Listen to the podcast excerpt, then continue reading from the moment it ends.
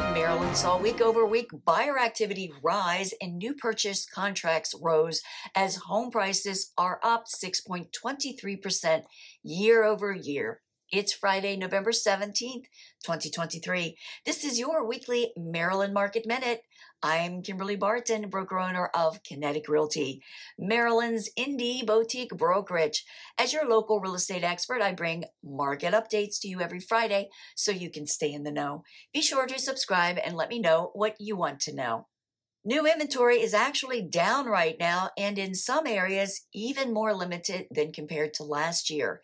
This indicates that it may be a good time to enter the market as a seller while less inventory is available and buyers are still active with hopes of buying before the year end.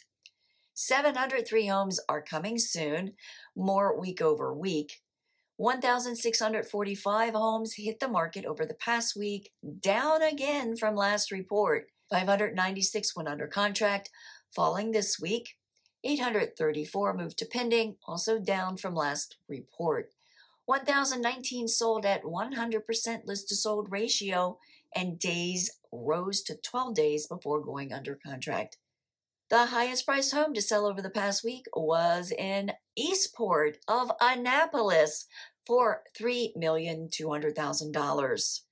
Rentals available continue rising and are up to 2,609 and remain steady at $2,400 median per month.